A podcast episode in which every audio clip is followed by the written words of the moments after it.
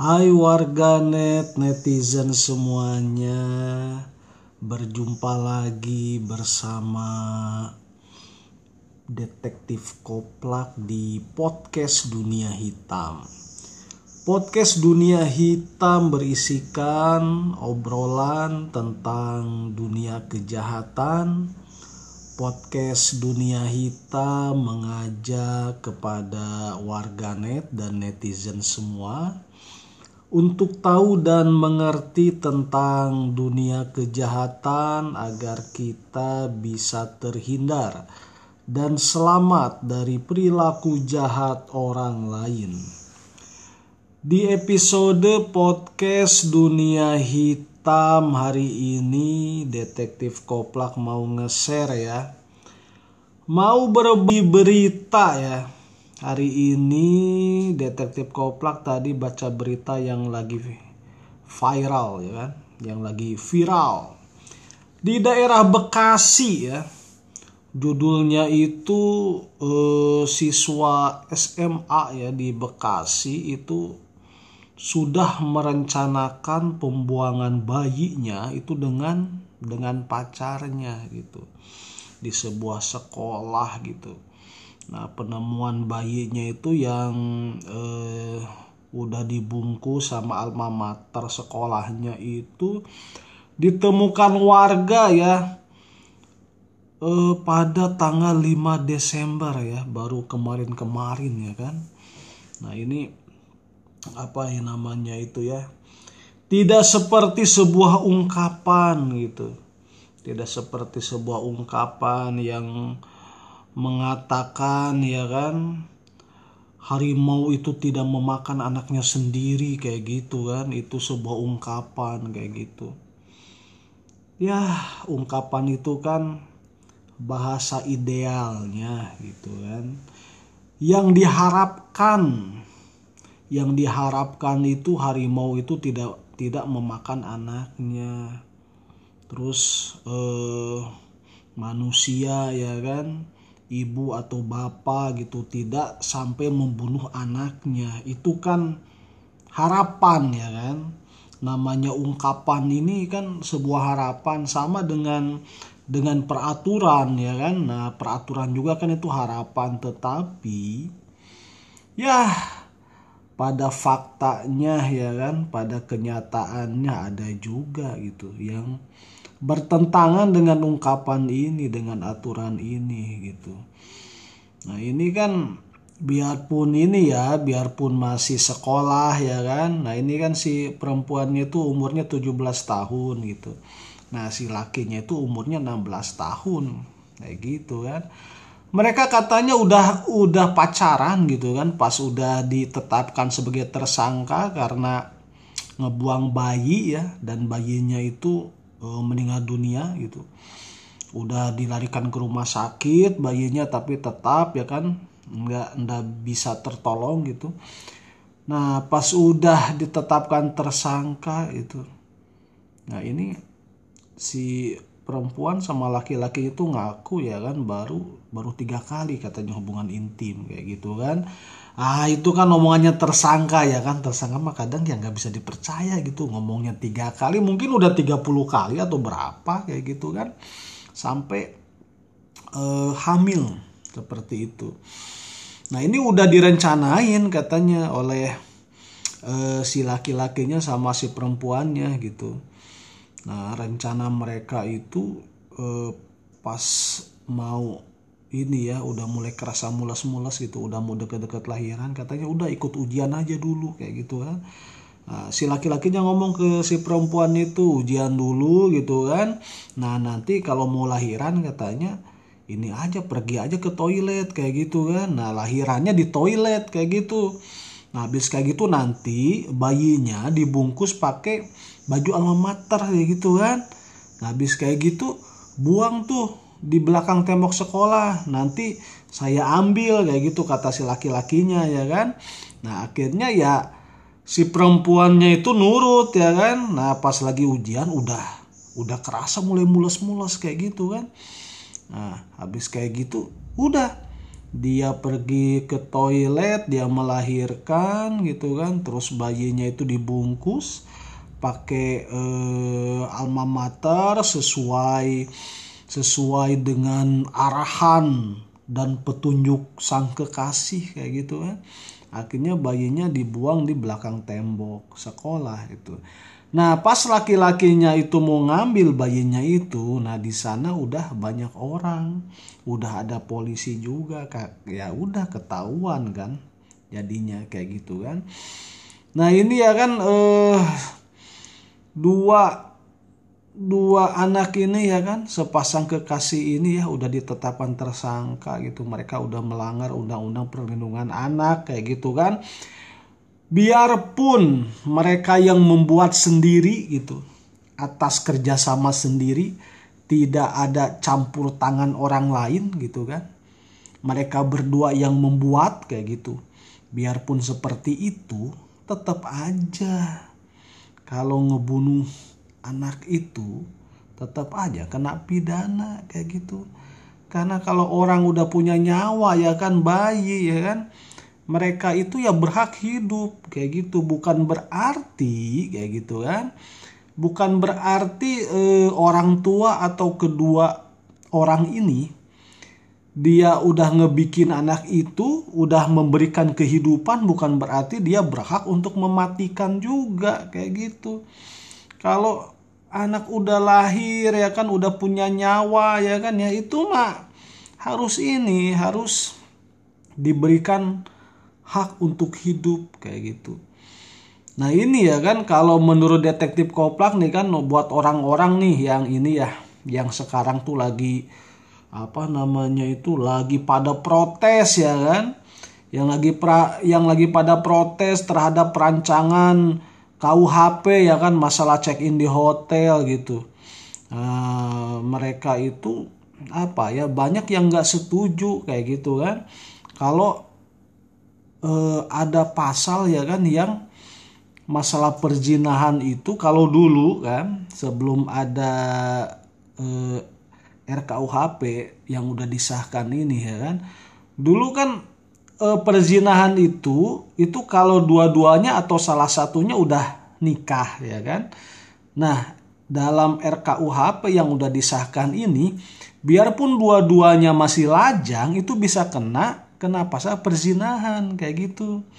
Dan itu pun yang eh, atas dasar pengaduan dari orang tuanya. Kayak gitu, ya kan? Nah, jadi ya buat orang-orang ya kan yang banyak ini ya, yang banyak eh, cerita, banyak cincong gitu kan. Kenapa sih negara ini cuma ngurusin selangkangan kayak gitu, bukan ngurusin korupsi. Nah, ini kejadiannya kayak gini coba aja kalau misalkan ya kalau misalkan uh, apa namanya itu orang yang masih belum pada nikah ya kan? Tidak dikenakan pidana kalau mereka check in di hotel kayak gitu. Nah kejadiannya kayak gini, jadi ya sebuah aturan gitu kan, sebuah aturan itu dibuat itu bukan bukan kayak bikin uh, wacana uh, esai atau atau karya jurnal kayak gitu kan tetapi aturan dibuat itu berdasarkan dengan pengalaman permasalahan-permasalahan yang udah terjadi di situasi kekinian kayak gitu. Nah, sekarang itu udah banyak kasus-kasus aborsi, kasus-kasus pembuangan bayi Kayak gitu ya kan. Nah, dengan maraknya kasus itu berarti kan memang sudah harus itu kan sudah harus diminimalisir kayak gitu. Jadi ada ada pasal KUHP yang harus disesuaikan dengan situasi saat ini biar nggak ada banyak orang yang mengaborsi karena hubungan seksual sebelum nikah kayak gitu ya kan Jangan juga misalkan berpikir ya kan, nah itu mah kan aman lah ya kan. Yang penting mah pas mau keluar ya kan, nah itu jangan ditembakin di dalam, ditembakin di luar kayak gitu. Itu kan ngomongnya sebelum ini ya kan, sebelum berhubungan intim kayak gitu. kalau udah berhubungan intima itu lupa sudah yang begitu. Kalau pas udah pas apa ya kena pas ini puncak kenikmatannya ya kan? Mau ngelepas juga nanggung nanggung enak kayak gitu. Nah ini kejadiannya kayak ini kayak dua anak ini. Ya ya ya pasti dia. Rencana awalnya pasti dikeluarinya di luar dikeluarinya di luar. Pas sudah kejadian di dalam juga ya kan? Kayak gitu. Nah sekarang dengan adanya masalah kejadian kayak gini itu kan ngerepotin orang tua juga. Itu pasti kan orang tuanya itu dipanggil polisi juga diperiksa juga.